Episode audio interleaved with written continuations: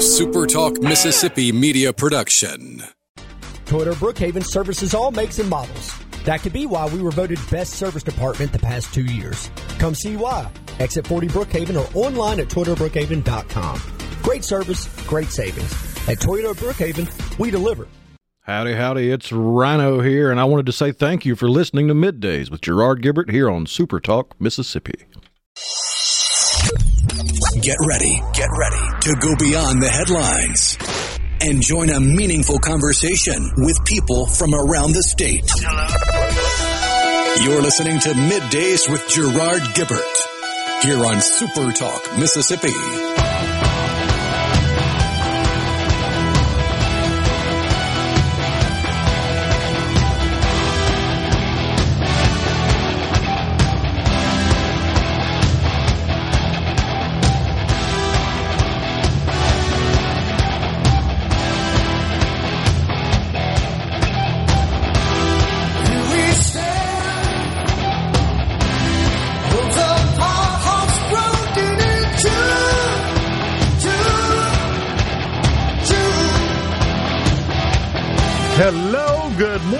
And welcome to Middays on Super Talk Mississippi. Live in the Element Wealth Studios, Dave Hughes with you on a Monday morning. You know, it's been a while since I've been here on a Monday, Rhino. It's it's it's a tiny little show today. A little shortened. I, it did that didn't hit me until yesterday. I went, wait a minute. No, hold on. It only goes till noon because then Ricky Matthews takes over with the uh, with the wildlife show. It's a blessing and a curse depending on where you're sitting. Well, looks pretty good from over here. I don't know about you, but I, I have zero complaints. I'm going to register here. Uh, of course, you know it's so funny because as I was getting ready for the show yesterday and this morning, once I figured out the Wi-Fi password, it's been that kind of day. Uh, I hope you want to talk about Israel because that's all anybody is talking about right now online. You go, you go to any of the news sites, that's the entire news. That's it. And, it's understandable. It's justifiable. Uh, what I found interesting about the whole thing so far, and we'll, we'll, over the course of the show, we'll talk about several different aspects. The number of protests over the weekend in America, both pro and anti-Israel, including a big one with one arrest and some scuffling in Fort Lauderdale, Florida. That that was a big one. They had Atlanta, Chicago, San Francisco. They had several uh, scattered about New York. One in Times Square over by the UN building. Uh, tensions are high. Rhino, would you think that would be a fair way to put it? To say the least. Yeah. And they're not going to ease up because Israel has now come out and said this morning uh, that they are basically shutting down the Gaza Strip. They're cutting off water, electricity, food, everything. And then once they do that, they've got 300,000 troops gathered together that they're going to send in. This is going to get ugly. It usually does. Well, uh, this is the Middle East. The, the question is, does it get ugly like George Bush Senior, Bill Clinton era ugly? Does it get ugly like Carter Reagan ugly? Or does this wind up with Israel owning the Sinai Peninsula again like in the 60s? Well, depends on who you ask, really. I, I mean, ugly is a foregone conclusion. That's happening. Uh, I'm kind of hoping for the Clinton W era because that's a little bit better than the Carter era. I mean, I mean, let let's just be honest, but we're kind of already there with hostages taken, so not good. I don't know if you saw the thing. Uh, Saudi Arabia came out and they're blaming Israel for getting attacked. So yeah, thing, things are going well. Thing, things are going great over there. This is going to be the story for a while.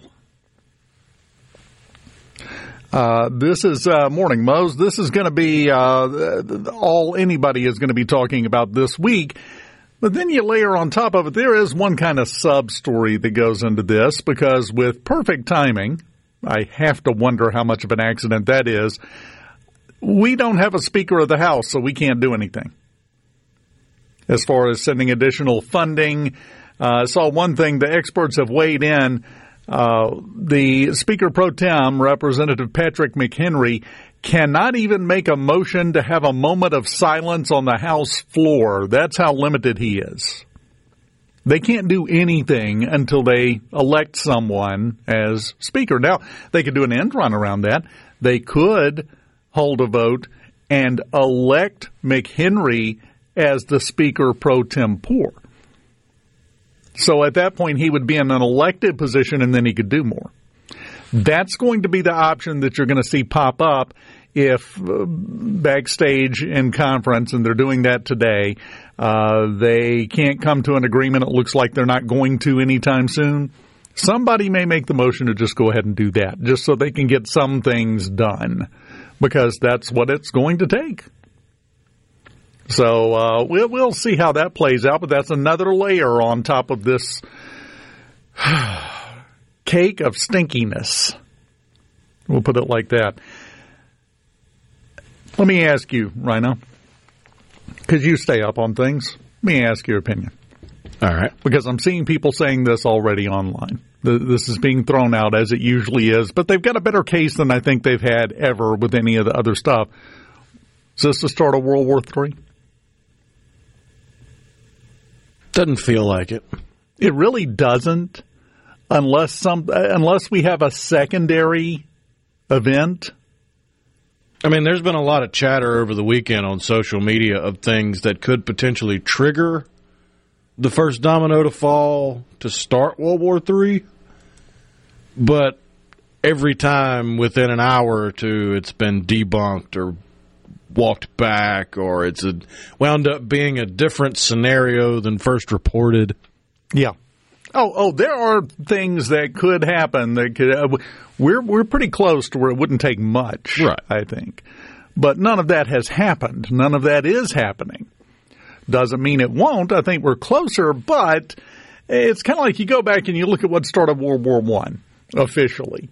Uh, come on, in the grand scheme of things, you look at it and go, yeah, and well, no, that was the domino, and it knocked everything else over in line, and there we were we're we're kind of almost inching towards that territory in a way with this because it wouldn't take much because now we had the talks lined up between uh, Saudi Arabia uh, and Israel with the U.S. mediating it to broker a peace talk. Now Saudi Arabia has come out and said this is Israel's fault, this attack. So those talks pretty well have fallen apart now. I know it's it's a big shock. This is breaking news. There's unrest in the Middle East. Never had that happen before. I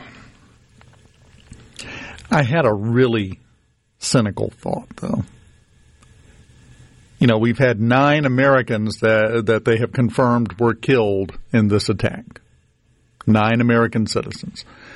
Don't know how many were taken hostage. They're pretty sure there were some but they have no, it could be one, it could be 20. We don't know. None, of them were the right people to pull us into this. You just look at the cold calculus of war. If the if they had taken the wrong person, oh, it'd be on. We, we, we'd rush through electing a speaker today and be right up in the middle of it. But as it is, these people, well, they were just American citizens. We hate that. Thoughts and prayers. And then we move on. Which deep down in my soul kind of bothers me a little bit. Why are some American lives worth going to war over and others not? I started really heavy this morning, didn't I? I did, but it's just it's just a fact. That's the way it works. That's the way it's always worked. If Ferdinand, talk, talking about the, the start of various world wars, uh, if it hadn't been Ferdinand, instead it was, you know, some, some guy named Steve, uh, nothing would have happened. Yeah, if it had been the Archduke's bellboy Yeah. Oh well. instead of being the Archduke himself. Yes. Oh, oh well, boy, that that's a shame. Now we can't have this kind of behavior. As it is, the entire world went to war. So it, that that's one of the things that can make something happen here. It's not even the degree; it's who. Specifically, who. So we're going to have to wait, let it play out, see how this goes. Hopefully, we can get this worked out. But I think, Rhino, you summed up the three possibilities pretty accurately. It could be a mess, a big mess, or Israel will just own the whole peninsula again. And it's going to be interesting to see how it plays out. Got to keep an eye on it. And of course, Washington in gridlock right now because, well, hi, welcome to America. Have a seat. We'll be with you momentarily. When we come back, we're going to get on a much more cheerful topic, thank goodness. But had to deal with that first. That's the news today. Well, when we come back, Agriculture Commissioner Andy Gipson will be here. It's a big week. Rhino, do you have your audition tape in for American Idol? By the way? Sadly, no. Oh, come on. I didn't man. get it done in time. Lazy? Swear we got to get you motivated, man. I couldn't quite figure out the choreography.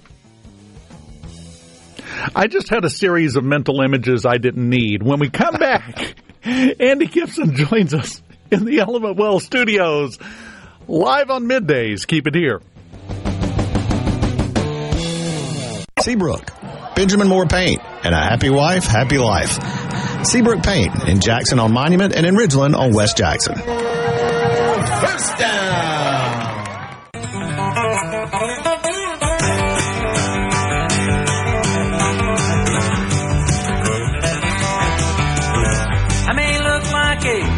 Slicker shining up through my shoes.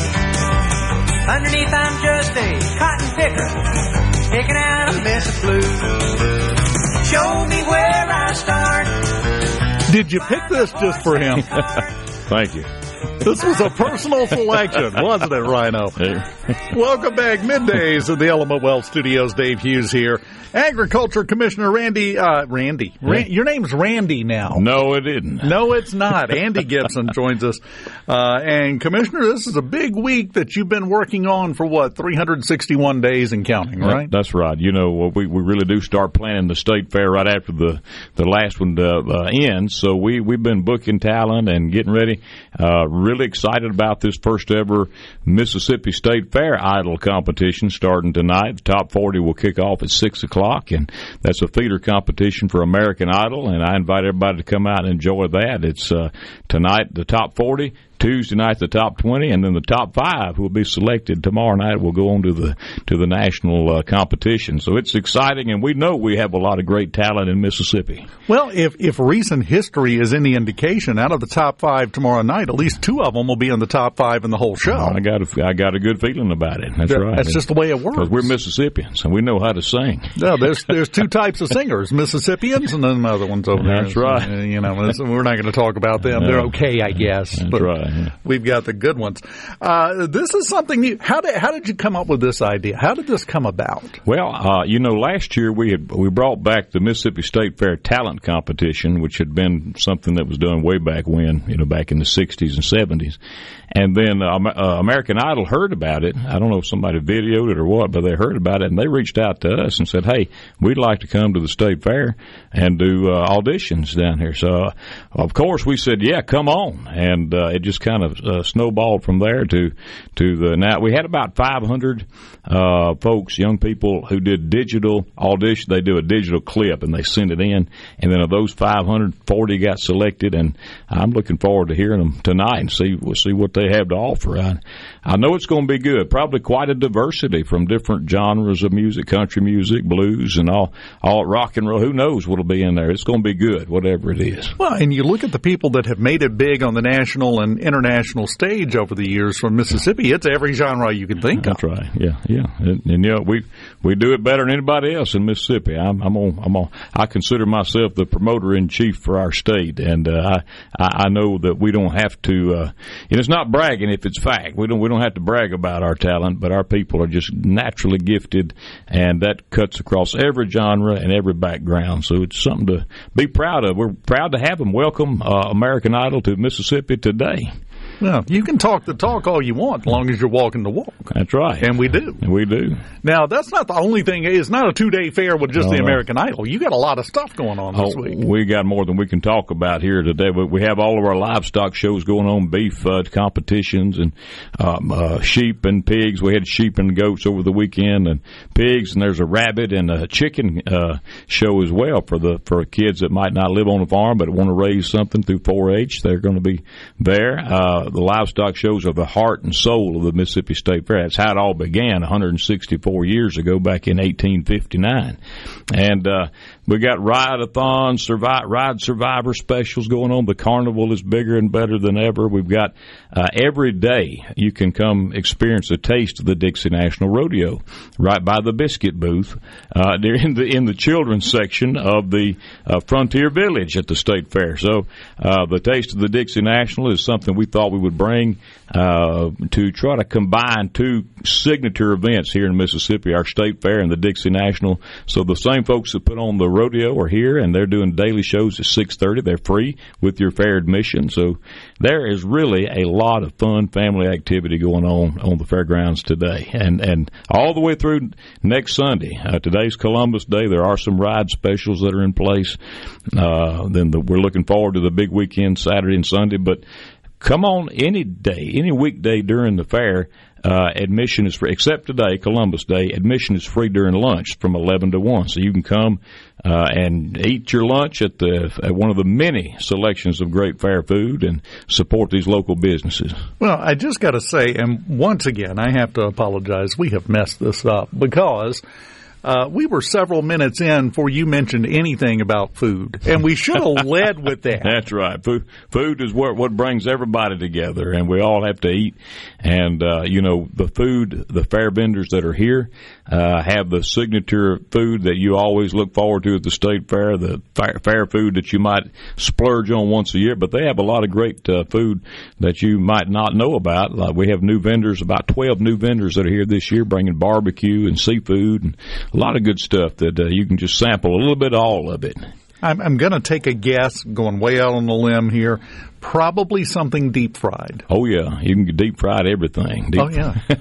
I've, I've had my share this past weekend of deep fried food, and uh, and healthy food too. There's a sandwich uh, uh, shop there, sandwich uh, Subway. It's not not not Subway, but that type of sandwich uh, that's on the Midway. If you like healthy food, so but uh, whatever you do, don't forget about the fresh, hot, homemade buttermilk biscuits at the biscuit booth. Open every day, starting at four o'clock today and uh, we'll go through 10 o'clock, give about a 100,000 biscuits out or so, maybe a few more than that this year, we hope, with the good weather that we've been having. And thanks to our good sponsors at Kroger and Prairie Farms and Blackburn Syrup for making that happen each and every year.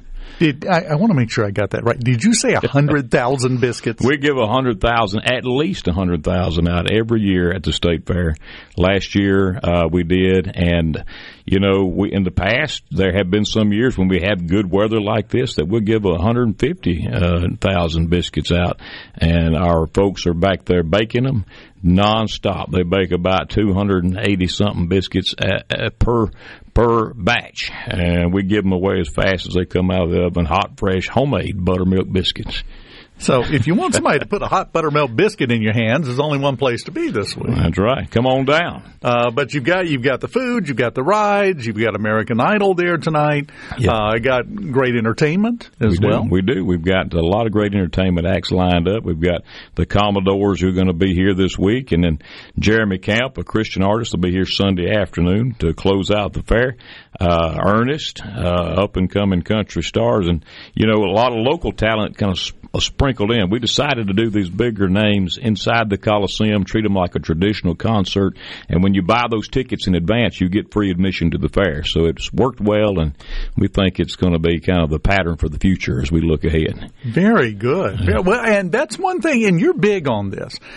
Continually changing and adapting and adding things and making things work better than they did the last time around. We have to. I mean, uh, there are always uh, good ideas that come around that we hadn't done before. You know, the famous famous last words of a dying organization is well, we've never done it that way before and so when you are get innovative and you start seeing, yeah, we look at what other states are doing with their state fair. They have different ideas, and we can learn from those. We do some things better than they do. They get ideas from us. But I think taking the best of those ideas and trying to to take it to the next level. We want to get some bigger name acts here at the fair. The problem has been it's so expensive that uh, you know we we just uh, we had to be thoughtful and try to get the right act at the right time. And some of these rising stars have been a success for us, and uh, we do that with the Dixie National Rodeo as well. We got a great lineup coming up for February and taking the same approach. Well, and I was going to ask you about the Dixie National. Are you able to completely enjoy the fair this year? Because I know there's a part of your mind that's already working on the Dixie National, uh, continuing to work on it, I should say, because you've been working on it again since yeah. the last one ended last year. Uh, do you get to enjoy it, or is it somewhere in the back of your mind like, oh yeah, I need to do this for Dixie National? Well, no, we, we that's one reason we combined them together, and we this year for the first time we began selling Dixie National rodeo tickets early. There, you can buy them right now at the Coliseum box office or on Ticketmaster if you want to see Megan Moroney or any other the other good uh, the lineup that we've got, you can check it all out at DixieNational.org. But uh, bringing them together kind of, if you will, cross selling these events to one another. There are people who come to the fair that have never been to the Dixie National. There are people who've been to the Dixie National that hadn't thought about coming to the fair. And I think we can grow both of these great Mississippi events if we just uh, have uh, the different fan base uh, support each other. And so we've sold a lot of Dixie National tickets. Uh, we've already sold 7,100 tickets. And normally these tickets wouldn't go on sale until, you know, Thanksgiving time. We try to hit that Black Friday mark. Um, but uh, we we went on sale early. Glad we did, and I think we'll have another sellout. Had we've had not one but two back-to-back record rodeos the last two years, and we want to set a third record this year. Yeah, and you know, it, it just strikes me that whole idea of cross promoting at any point if you had the thought go through your mind, why haven't we been doing this before? Come on. that was man. the question I asked. Yeah. Have, two great events that can support one another. Why not? Let's do it. And they're very complimentary. So that was yeah. that was a genius idea. It was yeah. a great idea. We got a great staff. We got well, a great team. Can you hang around for a minute? Sure. Yeah despite me trying to rename him, it's Agriculture Commissioner Andy Gipson. Thank you. we, uh, when we come back, uh, I, want, I want to get into the agriculture part mm. for mm-hmm. just a moment, and some good news I was sharing with you a moment ago that uh, we'll get to. It's going to be very welcome for the state coming up towards the end of the week. We'll talk about that next on middays live in the Element Wealth Studios.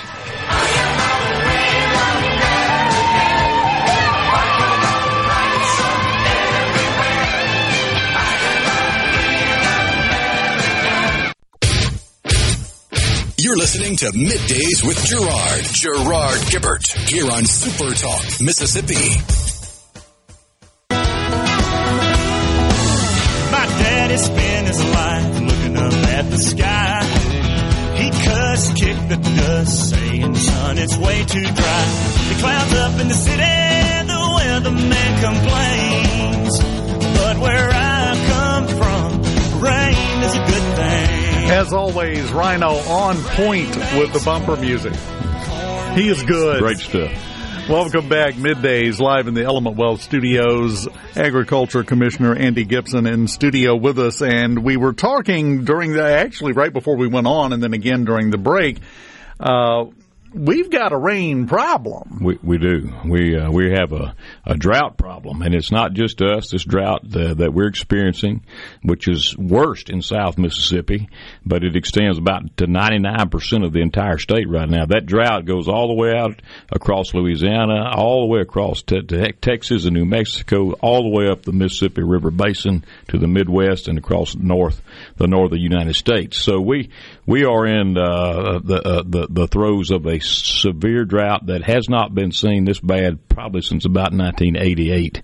Uh, I remember that drought as a as a young man, an 88 89 drought, and it's serious and it is having serious effects on our agriculture and our livestock producers in in this state. Well, and one thing you and I were talking about, and I was telling you, my wife and I were out and about, headed over in the Natchez direction, and in southwest Mississippi, past several different fields where they were, uh, in one of them, they were actually out there actively.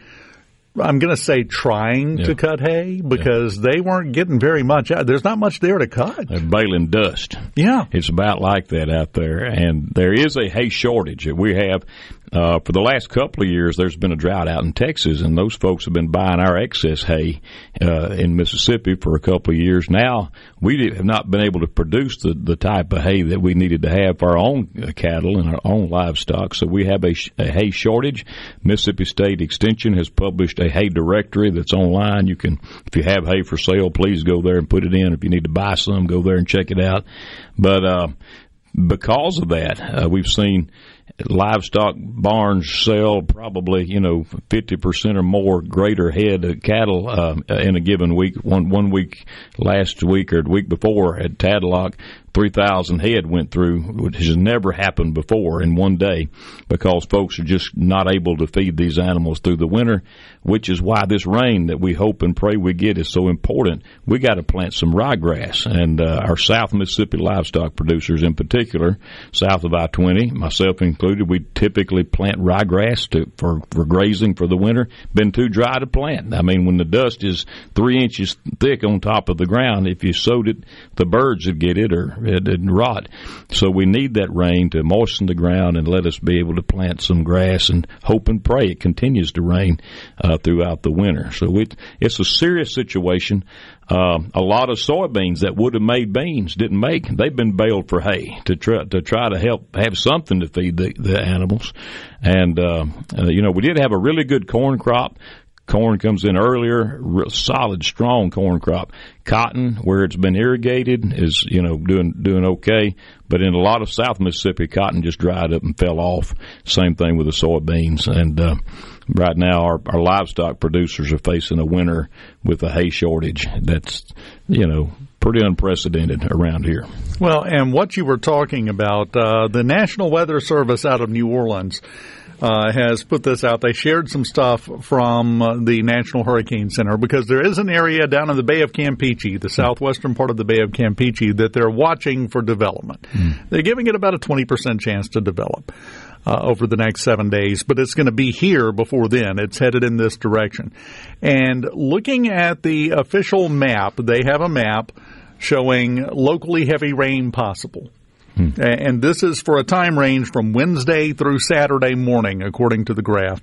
Gulfport, three to four inches over that time. Poplarville, two to three inches. Hattiesburg, one and a half to two inches. Yeah. McComb, one to one and a half inches. We'll take it. Uh, basically going in a line covering Wilkinson County and then going northeast from there up north of uh, Meridian. You're looking at at least an inch of rain this week. Mm-hmm. and that's a good start, but it's going to take more than this to fix this, isn't it? It is. It's going to take more, and uh, but this this is a welcome sign. You know, the drought map, the U.S. Drought Monitor map, uh, it's online. It's a national service, and if you're experiencing drought in your area, you can go on there. To just Google U.S. Drought Monitor map and report your conditions because that's one of the ways that they keep up with what's happening where. And if you're a farmer out there and you're looking for resources, I highly encourage you to go to the Farm Service Agency in your local county or neighboring county. There is a program that has been triggered with this drought. Uh, the uh, the low interest loan relief program through the Farm uh, Service Agency, as well as livestock forage program uh, due to the drought. So you can sign up for both of those, and through the Farm Bill uh, through that Congress appropriates, those are resources to help farmers continue. We need every farmer that we have. We can't afford to lose anybody producing our food, and uh, for those who have had to sell out, I highly encourage you to get back in when the weather conditions improve. We we need everybody who can uh, farm farming. It's as we look to the future, uh, food production is going to be uh, critical for the next decade, and and Mississippi has always been a leader. We want to continue to be that leader here in the southeast. Well, and you know, we have the uh, we're, we're not. I cannot believe I'm going to say this. We're not that far from the new legislative session starting. Right. We're just a couple of months out. Is there anything you'd like to see them do that could help in the world of agriculture? I mean, they can't vote rain in. Yeah, I think they would if they could, but they can't. We'll all be praying for rain. Keep praying for rain. You know, the legislature passed something that is directly related to agriculture, a foreign uh, purchase of farmland study committee, and I'm, I'm serving as chairman of that committee right now. We have our next meeting October the 19th uh, next week. And we're looking at the issue of foreign countries who've come in right under our nose and bought up large tracts of farmland in Mississippi, 770,000 acres to be exact. So this is an issue that's not only affecting uh, Mississippi but the whole country. Frankly, and Texas is the the leader in that. They've had more foreign interests buying up their farmland than anywhere else for whatever reason. So they asked us to research this and make a report to the legislature by December the 1st to find ways to tighten this up. And uh, we already have laws on the books, it turns out. They just haven't been enforced. So we're going to be making that report to the legislature by December the 1st. And uh, we have a, we've created a place on our website, uh, farmland uh, website. You can go to mdac.ms.gov slash farmland and you can have, you can read uh, all the information. You can watch our hearings and uh, you're welcome to attend the next hearing, October the 19th at 10 o'clock. So that's a big issue. We can't afford not only to lose our farmers, we can't afford to lose our farmland in this state because food production is is is the most important uh, asset that we have to to be able to produce our own food and fiber and shelter and it's critical we look at that. So that's a big issue. And then I think, and I'm going to highly encourage our legislators to look at sort of rebuilding, helping rebuild our agriculture, processing, and food storage infrastructure that we have. Uh, with the Walmartization of America, it's kind of slipped away, and I think we need to really focus on having more local, not just production, but storage, cold storage, processing facilities, so that we can put up food for hard times. And we pray that hard times don't come, but as we look at what's happening, the food supply around the world is dwindling right now due to a variety of factors, including weather and also war. Uh, we need to we need to make sure we look out for ourselves and our state and and have plenty of food supply uh, here, not only when the growing season is happening, but during the winter months and when uh, when food is not being produced. So those are two things that I think the legislature I hope they'll look at, and certainly I'll provide whatever support I can toward those efforts. Well, and and let me just say, I don't see the big problem with the storage because beef and tomatoes and all that that comes from Walmart. That's where they make it. Uh, yeah. You know, I can find you people that will tell you it. that. Yeah. You know, 70% of Americans don't know where their food comes from. The Yeah. study just came out. They think it comes from Walmart. No, it comes from a farm. And we better, we better have ways to preserve it, put it back, and look out for our people when the hard times do come. Got somebody on the text line wanting to know if that uh, committee hearing will be on the legislative Facebook channel. No, it'll be live streamed? It'll be on our website, uh, Mississippi Department of Agriculture and Commerce. We uh, we record that, and we don't live stream it, but we record it and then we post it. You can watch the last two hearings on that website, mdac.ms.gov. Look for the farmland section on, our website, and you can read and listen to the last two hearings, and then this third one will be uh, uh, put out after it is recorded next week. It's October 19th, 10 o'clock. That's our next meeting, and we're going to be taking testimony from citizens who have signed up and groups that want to talk about this issue and the importance of it. uh, don't want to jostle your hand, and you may not even have this information fully collated yet. Is, is there any one country that has bought more than any other country? Yes, there is. Now, this is based on information that USDA has published. The United States Department of Agriculture says that the Netherlands, a, a, the Dutch country, has bought um, the majority of this land. And if you've been following the news, they've been shutting down farming over there. So Yeah. I don't know if that's a correlation or a coincidence, but the Netherlands is number one, Germany is number two, China is way down the list, but they do own some Mississippi farmland, and uh, a lot of other countries. Canada is another big one. So yeah, we're looking at this. We're going to propose solutions and hope the legislature will tackle it in the session. Let me just say, if you would like to audition for American Idol at the State Fair with a rain dance, Andy and I will each try to slip Lionel Richie a 20 to get you in good. Yes. We'll take everything we can get at this point, right? Bring it on. State Fair, get out and enjoy it. Come on, we'll see you there. Commissioner, great job as always. Thank you for having me, Dave. Appreciate y'all. God bless. Anytime. We will continue live in the Element Wealth studios on middays next. You're listening to Middays with Gerard here on Super Talk, Mississippi.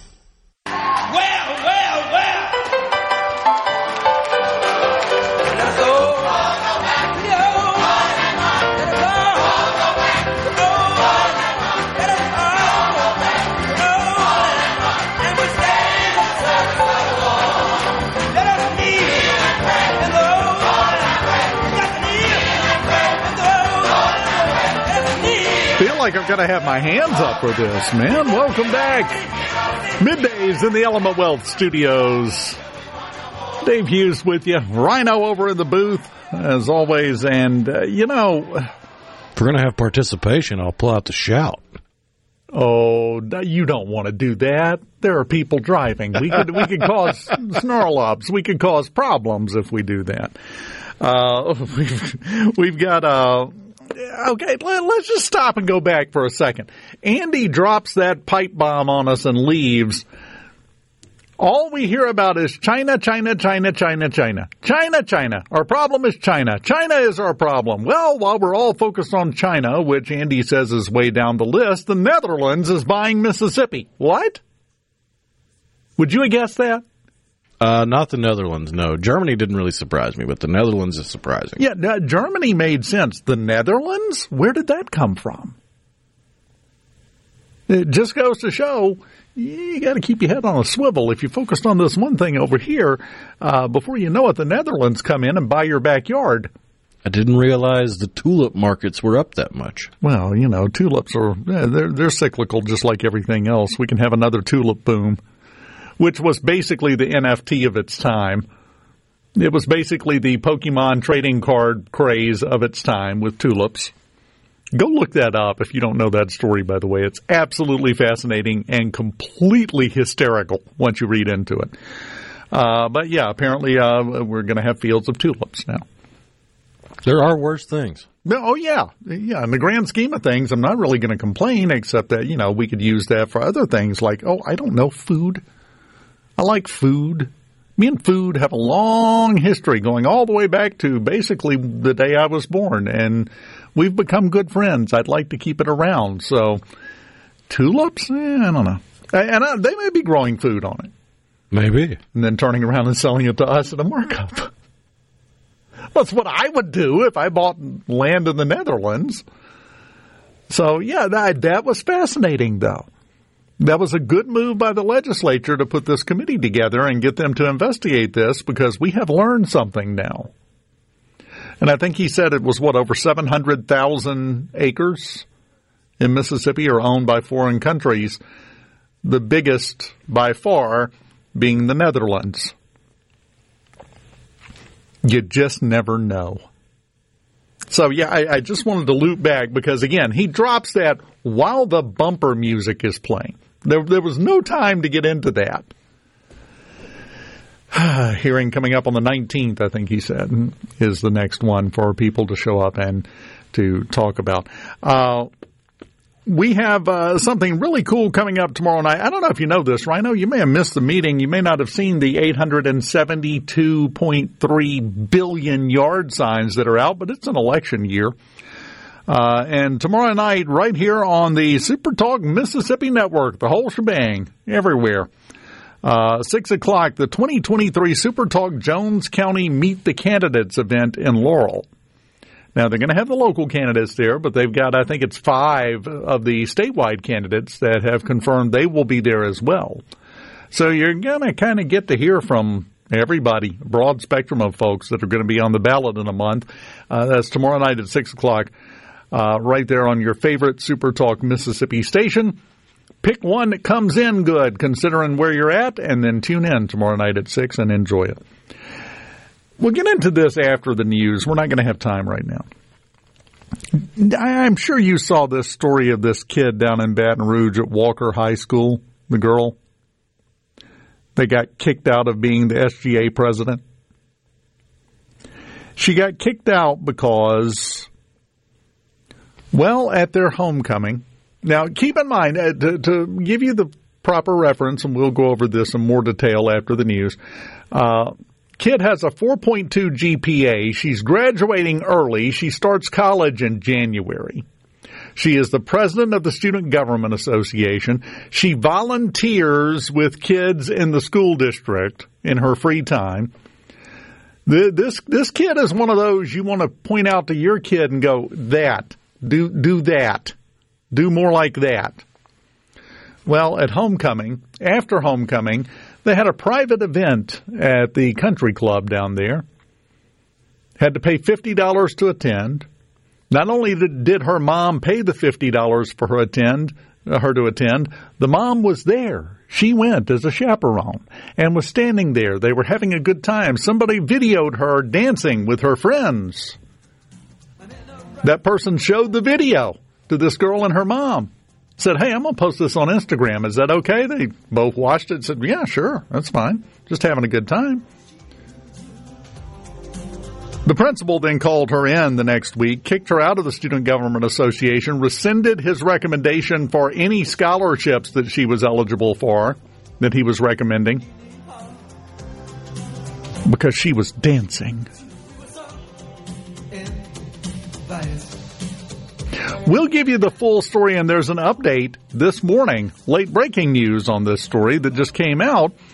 We'll dip all the way into it and see if we can get Kevin Bacon on line two after we take a look at news from Fox and Super Talk Mississippi News. Headed into hour number two of middays in the Element Wealth Studios. That's all day long. And now, and now, another hour of the talk that keeps Mississippi talking. Middays with Gerard Gibert. Begin your transition now. Now on Super Talk Mississippi.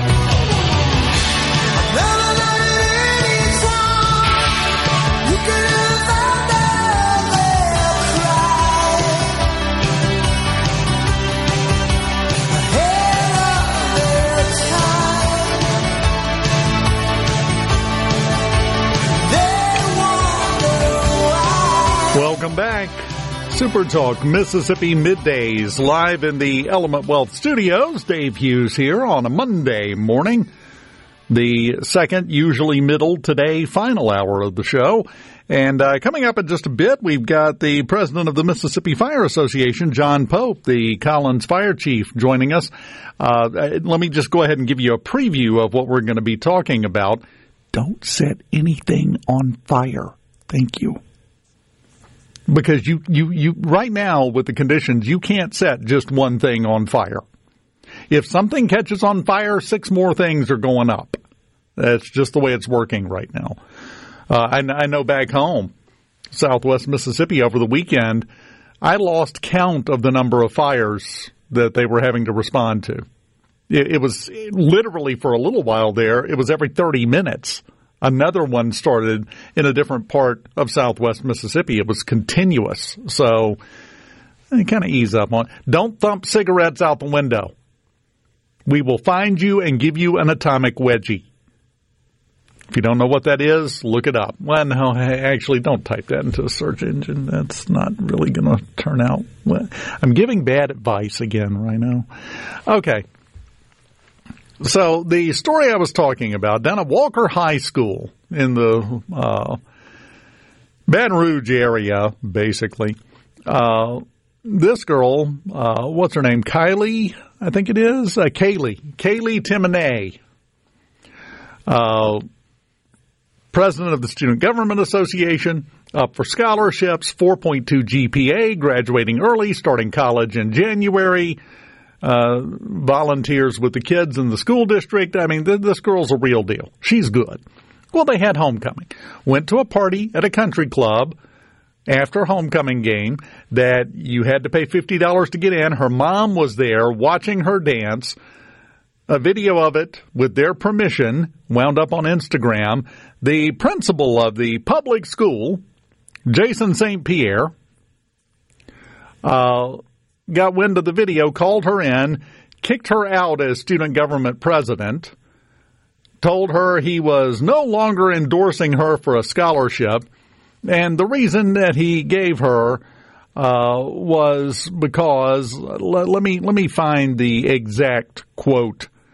Uh, said uh, they were concerned about my afterlife because I wasn't following God's ideals because she was dancing at a private event with her mom standing there, not on school property. Um, what? Supposedly, the principal, uh, when the mom went to talk to him the next day, he showed her he had some Bible verses printed out for her daughter to study so that she could get right with God because she was dancing. She was out there doing that evil dancing. Can somebody point anywhere in anything that says the principal of a public school has the authority to punish a student because they were doing something with their parents' approval off school property? I, I can't see any angle where that works. Well, the school board got involved, obviously, and they all exploded over this. The community got involved. They actually printed up t shirts that they've been wearing that say, Let the girl dance. Everybody involved, the DJ at the party said, I didn't see anything bad going on at all. It was just kids having a good time. The mom said there was nothing wrong with what she. I was standing there watching it. I saw the video. There, there was nothing bad there. I don't get it. Well, St. Pierre, in his apology that he issued, said, quote, Our student government members are held to a high standard of student behavior. While I stand by that premise, I do believe that Standard deserves the input of not just myself and top administrators, but also those student leaders. I hope to create a path moving forward where we can work together to create clear expectations for all. Well, I would start with mind your business, which we have talked about before, I think is one of the major problems we have in America and on planet Earth right now. I've brought out the old cliche many times good fences make good neighbors is a time honored expression for a reason. You keep your nose out of your neighbor's business, he keeps his out of yours, and everybody gets along a lot better. When you only tend to the business that is yours, things go much better. In his apology, he said the subject of religious beliefs was broached by Kaylee and myself. Kaylee immediately stepped forward and said, No, it wasn't. He brought it up. I never mentioned it. I couldn't believe he was talking about it. Well, this morning, Principal St. Pierre called an emergency staff meeting, got them all in the in the office and quit. Excuse me, he retired. Potato, potato. Um, how have we gotten this crazy? I mean, literally, we had a movie about this in the 80s pointing out how ridiculous it was. That's why I said we needed Kevin Bacon on line two. This, this is not new, but it's still happening. It seems to be a distinctly Louisiana problem, though. Yeah. Because you think back to, was it May, June, it was sometime during the school year in 2020 when kids were going to Zoom classes. In Louisiana, you had the, was it a fourth grader that got in trouble for having a BB gun in his own home? Yes. There was a BB gun leaning against the wall in the background in his room at his house, and they uh, he got in trouble because he had a BB gun at school.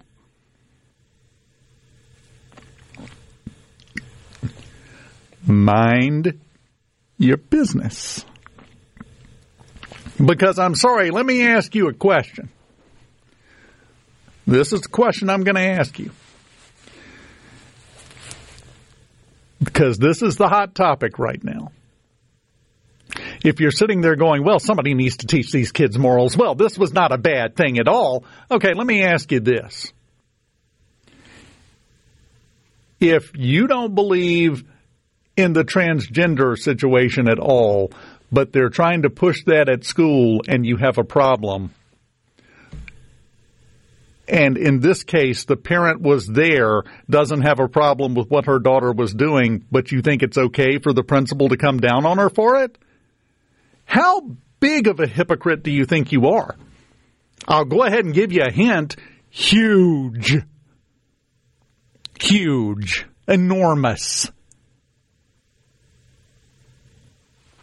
It, it's not like she was videoed doing lines of cocaine in a field somewhere. She was at a sanctioned event at a country club with her mom standing there watching her. Honor student. Graduating early. Oh, but she was dancing. Really? We haven't advanced any further than this. But standards are standards. I, I fully agree that schools should not be overruling parents when it comes to their kids and what they I firmly believe that. But that applies across the board. You don't get to pick and choose. Oh, well if they're if they're overruling it in favor of something I'm in favor of, well that's okay. No, no, no, no, no. Raise your own kid. It's not their job. Their job is to teach them and send them home where you raise them.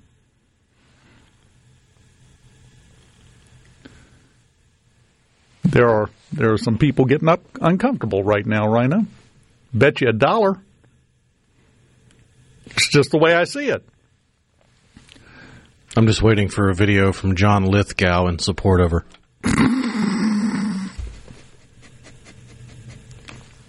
Leave Kaylee alone. We'll get one of those at some point.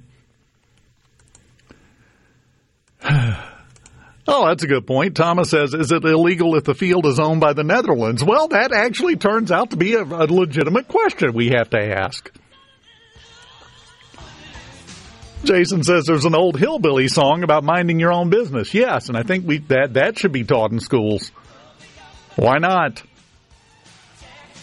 It would be useful information.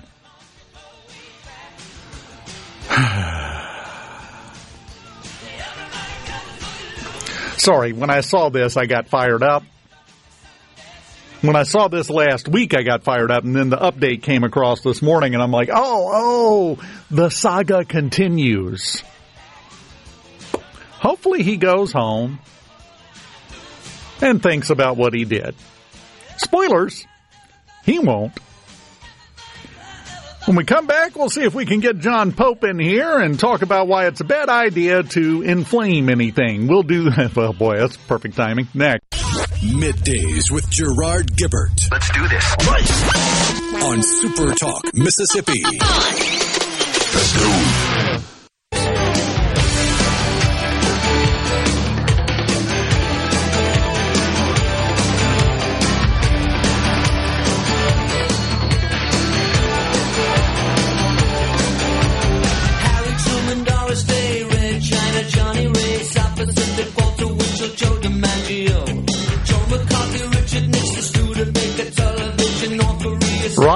Starting the interview with our alibi. Wherever it is, we didn't start the fire, so John cannot blame us, basically. John Pope, fire chief in Collins and the president of the Mississippi Fire Association, and I would assume one of the most tired people in the state right now. I tell you what, the firefighters of the state of Mississippi are are worn down. It has been a Exhausted. exhausting uh, last you know two or three months specifically, but uh, hopefully, as Commissioner Gipson said earlier, everybody keep praying for the rain, and we can hope that we get some rain and can uh, have some of these fires to subside. Uh, at least in South Mississippi and, and Southeast Mississippi, going to get some by the end of the week with that system moving up. So that's correct. That that'll help, but the problem is it's been so dry for so long, John, that if you get an inch or two of rain, it's what doesn't sizzle away when it hits is just going to be sucked right down in there, and we're not going to be much better off. Well, when all the, the drought conditions has caused so much more additional fuel that's there. So material below the ground level is now dried out as well. So the fire is going to sit there and smolder longer, uh, have a longer chance that it may uh, have a flying brand that could get away. Uh, in these wildland fire situations and brush fire situations, uh, uh, ember or brand, burning brand, can travel in wind currents up to a half a mile and still have enough uh, heat to it to be able to ignite in another location. So that's what we see is some of these fires that the fire departments and the forestry commission and, and hats off to those those folks. Uh, you know, Mississippi has generally been a state that has been sending firefighters out of state to assist, and we've actually had uh, you know fellow forestry commission agencies from other states that have sent resources in to Mississippi, specifically in the south and southwest part of the state. Uh, the forestry commission and our firefighters as a whole have just been, you know, up against the wall with this. Uh, but they continue to serve, but they are they are pretty pretty weary and worn from the last two months. Well, and I, I saw uh, when I was out over the weekend uh, I saw a crew headed to a column of smoke over on the horizon out uh, towards Franklin County High School. I don't think it was at the high school, but it was over in that general direction. Uh, and they, they had the, the backhoes and everything else to put dirt on it and try to try to put it out because most people traditionally in these kind of situations think you show up with a big hose and you hose it down. There's a lot of different ways to fight these things. There are there are a lot of different ways that have to be deployed for fighting these fires. Uh, it may be that uh, local fire services may be there for structural protection and exposure protection, and the Forestry Commission crews uh, go in with the dozers and tractors and are able to, to go in and plow, uh, do back sets to be able to uh, to burn the fire back. Uh, so there's a lot of different ways depending on the uh, wind currents and conditions and just the magnitude of the fire. I mean, we have seen fires in the south part of the state uh, that have burned hundreds of acres just on one fire. Uh, you looked at the large fires that were uh, uh dealt with in Louisiana uh, recently and such. And some of these fires burn for you know up to over a week uh, that they're trying to get ahead of them and get control of them. So just you know we ask everyone just to please abide by the burn ban. I was telling you earlier before uh, we came on live that I had a gentleman that called every morning about nine fifteen to ask if we were still under the burn ban, and I said yes sir we are. He said well how long do you think we'll we'll be under it? And I said we'll be under it until we're not under it anymore. We have to get suitable amounts of rain to be able to bring conditions safely. Uh, and most of the public abides by that. There, there are still those that will attempt to burn. They think, just as you brought up, someone said, well, it's just a little small pile or a little fire pit that I want to burn some limbs or leaves and such. Uh, it only takes that one stray brand or ember to jump across and cause uh, countless dollars worth of damage or could burn structures or could cost someone their life. Uh, and also, too, is is if someone is carelessly burning, if they go out and they uh, violate the burn ban, and fire services respond to that because of a careless act, that's taking a delay and causing a delay for those services to be able to get to another emergency. Maybe someone has had a motor vehicle accident and trapped in a car. Uh, there's a, a home fire, um, etc. Uh, so that does deplete these resources. And two, we're dealing with a, a, shortage of firefighters in the state of Mississippi. We uh, we just uh, were talking a, a, few weeks ago at a, at a meeting, you know, with uh, these new recruitment and retention uh, program that we're working with, trying to increase these numbers of firefighters in the state. And when you're dealing with uh, depleted numbers of personnel to respond, uh, it really it really taxes the resources that you have that are already very small. So we just ask people to please, you know, be be mindful and just abide by the burn ban. It can wait. It can wait. Leave those there, and when it's safe and it's it's relieved, uh, then you know look at doing such. I will I will put it this way because I'm not as nice as John. You know this by now. This is not news to anybody. Nobody cares about your stupid limb pile but you. Nobody. Nobody cares. It's not that big of a deal. It can sit there until we have had a good bit of rain. I'll tell you, uh, to me, a good rule of thumb of when you can burn your burn pile. When you have to wait for it to dry out enough to catch fire. Then you're good to go, probably.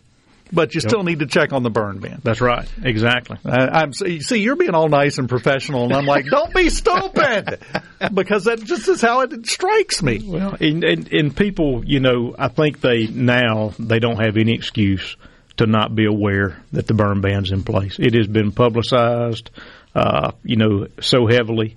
Uh, we we put posts out on our Facebook page on a daily basis, sometimes multiple times a day.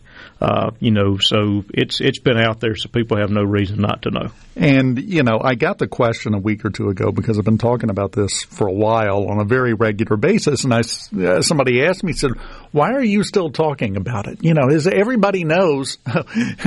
no, they don't. You were tell, you were giving me some numbers about the number of fires. Yeah, uh, just the in- excess number of fires. Yeah, just in just in our our area and just in our county, I'm looking at numbers that the fire service departments in our county responded to over 150 to 200 or more additional fires just during that time frame period Above what they would have- normally would. normally would have. Yeah. and those are all woods or, or brush type fires or trash fires. So you know that's just one part of the state. We're talking about everything. You know, even it was was originally. You know, it was like I twenty south. You know, now it's further north than that that's dealing with it. You know, as uh, the commissioner talked about the uh, the drought index. I mean, we haven't seen uh, drought levels like this since the late '80s. Uh, so it's it's definitely uh, it's a different uh, beast that we're dealing with right now. And we just pray that we can get some rain to get some relief uh, for the fires, get relief for our farmers, and get relief for our firefighters. Well, and again, I could be wrong, but I suspect it's going to take more than just one little dose of rain to fix this. Just because it rains doesn't mean the burn ban is lifted, doesn't mean you're clear to go burn. Wait until you hear the official word. And the the other tricky part to me about that is you have burn bans issued by the state, you have burn bans issued by the counties. Uh, the state one could be lifted. You could still have one in your county, though, right? That's correct. That's correct. The the counties uh, can apply for burn bans through the Forestry Commission. The Forestry Commission reviews it, and then they'll approve or disapprove. Uh, but the one we're under now is under a state burn ban. Was issued and, and approved by the governor and the Forestry Commission. So that's a that's no no exceptions to that one. Uh, but after the state ban is lifted, the local counties can uh, choose to uh, still stay under a burn ban, and if approved by the Forestry Commission, it can remain. And you have a lot of areas that, uh, you know, in municipalities that they do not allow any open burning anytime. Uh, so they're basically, you know, there's no permitted burning. So uh, each location can can be different even after the statewide burn ban's lifted. Basically, don't assume. Just because we get some good rain doesn't mean everything's good to go. It depends on where you're at. It depends That's on what the local governments have done. The state ban and a county ban might lift at different times. Uh, so uh, check. That's Bef- correct. Before you flick your bic, check. It's not that hard. Well, and you know, and this is this is Fire Prevention Week, and October is traditionally Perfect Fire timing. Prevention Month. Yeah, perfect timing. You know, so uh, you know, this year the the topic for Fire Prevention Week uh, through NFPA uh, was specifically dealing with cooking fires, um, and uh, those were you know as a leading cause of, of fires in the home and leading cause of, of fire deaths. And so, uh, you know, we take this time to remind people just to be alert practice fire prevention. Um, you know, uh, be uh, sure of, of all the things uh, that you can do to prevent fires in your home and, and otherwise. And while you've got your mind on fire, I know you're supposed to do it when the clocks change in a few weeks, but go ahead and check your, your smoke alarms. That's right. Check your The smoke batteries. alarms. When you fall back and spring forward is the perfect time to change the batteries in your smoke alarms. Uh, and if you don't have smoke alarms, you can reach out to your local fire department. There are smoke alarms that are available uh, through a, uh, a gracious grant that the State Fire Marshal's Office received, and contact your local fire department about getting operable smoke alarms in your home. Uh, uh, very important piece of equipment to have that could save your life or the life of a loved one. Well, uh, can you hang on for a minute? Yes. please. Fantastic. John Pope, president of the Mississippi Fire Association, Collins Fire Chief, and has put a lot of miles in over the last couple of months. I can tell you that right now. We'll continue talking with him on middays live in the Element Wealth studios next.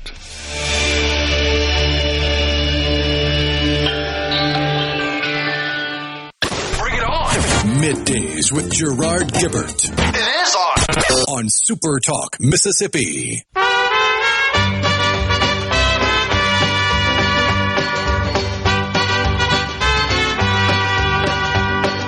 Love is a burning thing,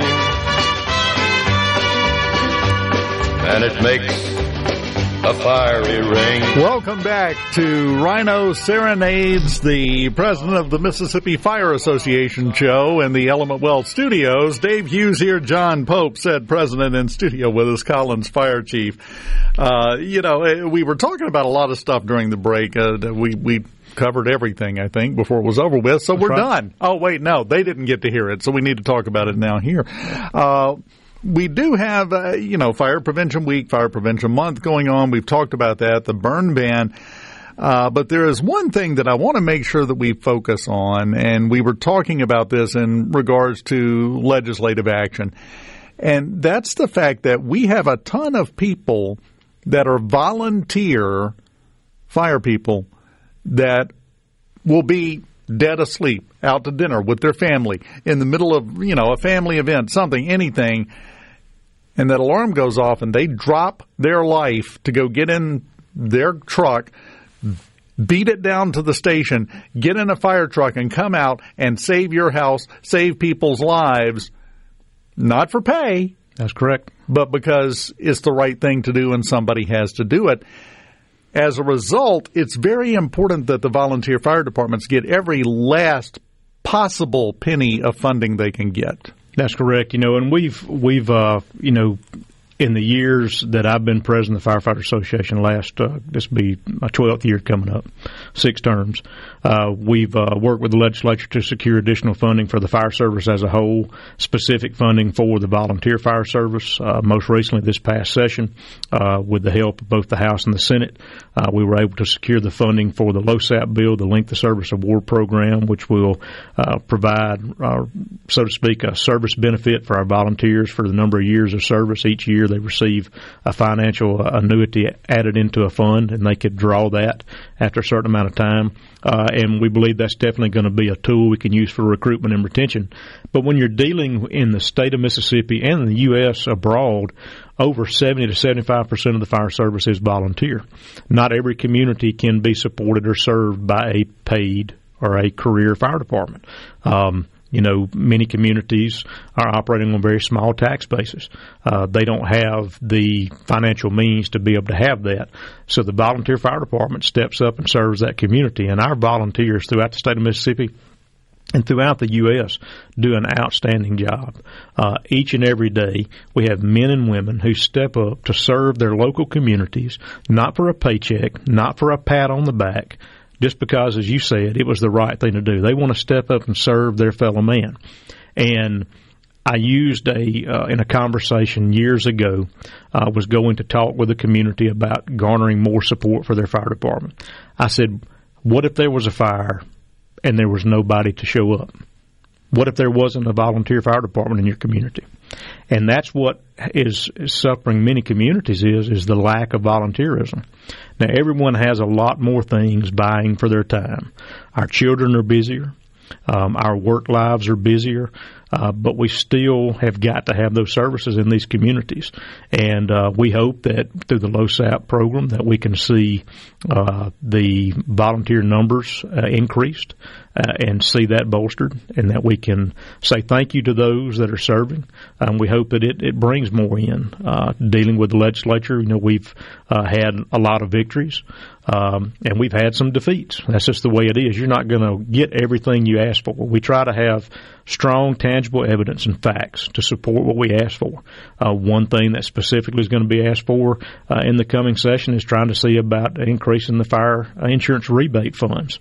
Uh, that's something that that uh, the Commissioner of Insurance, uh, Department of Insurance, is uh, has tried to work on and working on, and we want to see that because those dollars support all communities of the state of Mississippi, every county, every city, every small town, every small community they all benefit from those, uh, and that in turn helps to support the fire service. Uh, you were just talking about cost of fire apparatus.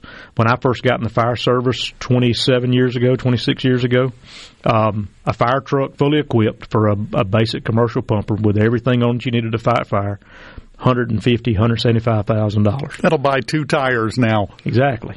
And so now you're talking about that same truck on a commercial chassis uh, being upwards of five hundred thousand dollars. A custom cab truck, uh, seven hundred to seven hundred thousand to nine hundred thousand, and a ladder truck over a million and a half dollars.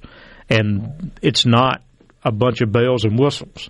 That's just the the bare bones of what's needed to be able to protect the community and keep the firefighters safe as they respond to these. So the cost is is exponential and it's continuing to grow. We're dealing with it uh, across the board on everything that we deal with. And here's the problem with waiting and talking about it to make sure. From the time you sign off on it and say, yes, we are ordering this fire truck until it is delivered, about how long is it? Right now, two years. Right.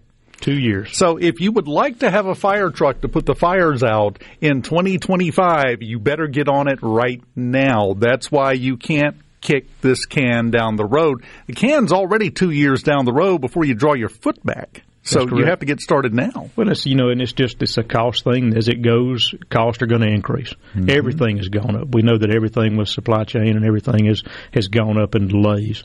Uh, but the, you know, we just want to be able to see funding available to the fire services, uh, both on the volunteer and the career side, that everyone can be protected. Um, as we talked about with the legislature, you know, years ago, uh, we were able to get an increase on the line of duty death benefit for our firefighters and law enforcement officers. Uh, uh, who lose their lives in the line of duty. Funds to be able to provide to those families and loved ones left behind to support them, uh, and it was increased from sixty thousand to hundred thousand dollars. It was back in 2013. Um, we uh, we we fought that battle for about two and a half years to try to get that, and we secured that with some help of some uh, great supporters in the legislature on both sides. Um, tomorrow uh, we will be honoring our, our fallen heroes in the state of Mississippi uh, for the Mississippi Fallen Firefighters Memorial. to be on the grounds of the State Fire Academy tomorrow morning. Um, and at that service, uh, we will be um, adding two additional names to the memorial wall. Uh, the memorial wall was constructed and established in 2005 by the Mississippi Firefighters Association. We saw a need to have a location to where we could honor uh, the memory of those men and women who have gone before us and paid the ultimate sacrifice. Uh, 122 names on that wall now since 1885. Uh, fire service uh, heroes, men and women who served their local communities, uh, stepped up and said, "Send me, I'll go." and and ultimately paid the ultimate sacrifice. Uh, we'll add names uh, tomorrow. Uh, Jesse Lee Hunter, who passed away in 2021, it was a COVID line of duty death, and then Philip Allen. Philip was a firefighter with the Magee and Seminary Volunteer Fire Departments and lost his life tragically while responding and uh, and operating on a motor vehicle accident on Highway 49 in Covington County. Philip was a close personal friend um, knew Philip for over 20 plus years. Um, a lot of the names on that wall that have been added in recent years, I knew personally or had personal contacts with them. Um, our department has a line of duty death, uh, Chief Jerry Drennan, that passed away in 1990 uh, after a, uh, a, structure fire incident. So for us, tomorrow is an important day that we honor and memorialize them but we remind those families of those that have uh, those firefighters that have passed that we hadn't forgot about them and we'll never forget about them. We continue to remember them and lift them up in our thoughts and prayers. Uh, but tomorrow is a day that we'll join at the State Fire Academy to honor those.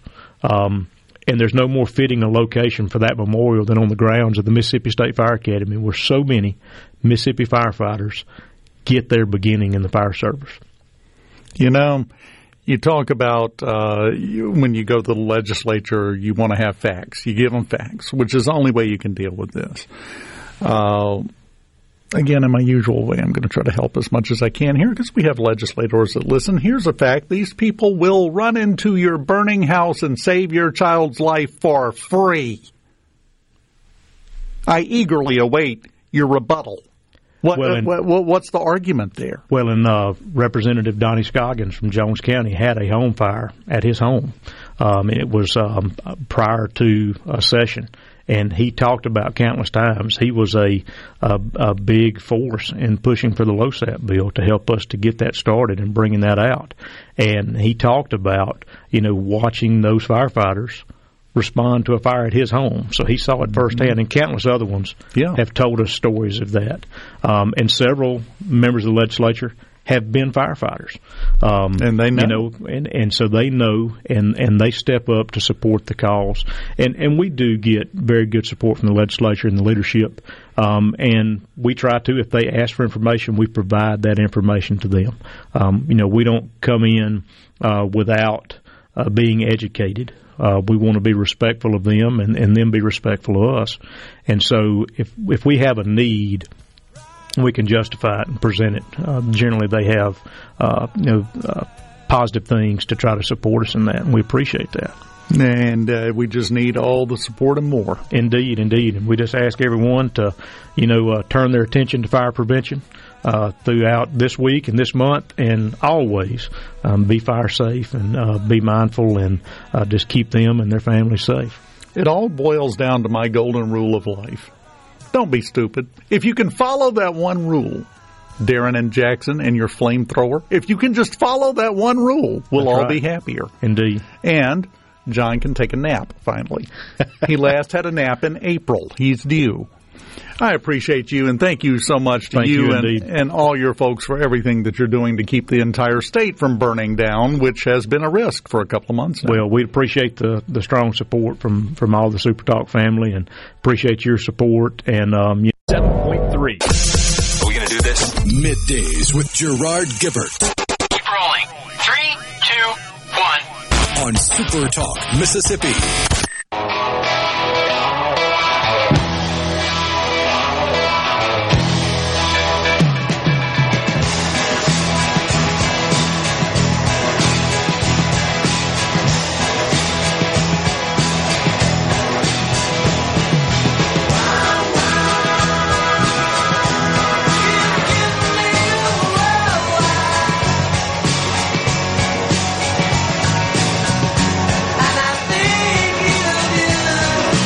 Back. Super Talk, Mississippi. John Pope. Enjoyed having him in here. Always enjoyed talking to him. President of the Mississippi Fire Association. Your Bic, don't flick it. Best advice of the day, keep it in your pants. Just threw that out there on the desk and leave it there. Uh, not a surprise. We knew this was coming, but just a little while ago, uh, Robert Kennedy Jr. officially announced that he is dropping his Democratic bid for president and is running as an independent. If you listen off in the distance, there's some people in the Democratic Party that just went, "Eh, eh." not because they're afraid he's going to win, they're afraid he's going to split the vote. I, I don't. I don't think they're wrong. What do you think, Rhino? What do you think the ultimate impact of that will be?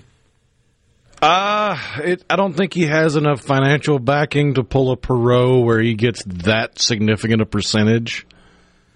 And he seems to have support from both sides of the aisle in a way that it would be tough to pick whose side he would pull the most votes from. I think you're exactly right, and and it's going to be interesting to watch this play out. He will have an impact on the election, especially when you consider the most recent polls in a potential Biden Trump matchup are basically a dead heat in the national polls. So you swing a couple of percentage points one way or the other, and you're deciding the election basically. Speaking of Biden, the White House released a statement about an hour ago calling a lid. Yes. Nine Americans dead. Netanyahu apparently told Biden on the phone yesterday that, uh, well, what's the quote? Quote, we have to go in. We can't negotiate now, end quote, which tells me uh, Biden called him up and told him to negotiate. Why would that even come up? Unless Biden got Netanyahu on the phone and said, now here, here's the deal. slugger. You you you you, gotta you gotta you gotta sit down and talk with those dog faced pony soldiers. That retaliation mindset is malarkey. Yeah, you can't be doing that. You know, uh, I got I got golden hair on my legs, and yeah, and it just wandered off. And finally, Netanyahu said, "Shut up. We can't negotiate now." That's the only way that would have come up with them having a conversation. But as you said, they called a lid already for the day. Nine Americans dead. A war declared by Israel because he his Security Council approved it. Netanyahu declared war officially. Americans hostage, missing, and we're done for the day. And a suspicious number of American looking military equipment being used by Hamas in the invasion. Yes. The uh, was delivered by UPS, the Ukrainian parcel system, maybe? Or did it make its way from Afghanistan? It could have very well made it. So that's probably more likely. I've seen the Ukrainian theory a lot, which doesn't really I don't know, something about that that doesn't gel with me, but uh, Afghanistan, oh yeah. We left a bunch of good stuff behind, just sitting there. The Taliban's well equipped. Oh yeah. Which there was scuttlebutt about them saying to Iran, let us at them, let us at them, until a spokesman for the Taliban in Saudi Arabia came out with a statement saying, no, not yet. The official call of the press lid was an hour ago. 11:46 a.m. Eastern Time this morning. They called a lid. Said the president was done for the day. Not nothing else coming. For a guy that spent the majority of his adult life yearning to be president, he doesn't seem to want to act like a president very often, if at all. No. No. The White House denied that the lid was an indication that Biden is disengaged with the events in Israel. Well, he took the rest of the day off before lunch. I'm pretty sure that's a clear sign he's disengaged with what's going on. He went. It doesn't a, count if he's sitting behind the Resolute desk with an ice cream cone while people tell him stuff because he's not paying attention. He's not listening, and he doesn't care. And he he's not going to retain it, even if he did. He will be finishing up his ice cream cone asking if we can go get some ice cream because he's already forgotten he just had that one. You know, strategically, it might be the best possible move to just go ahead and call a lid early and push him over to the side a little bit.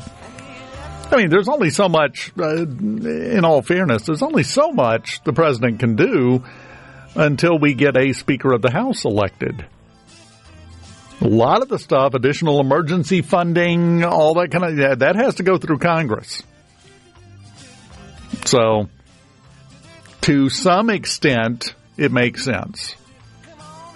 Not much, but at least there's a, a kernel of sense there.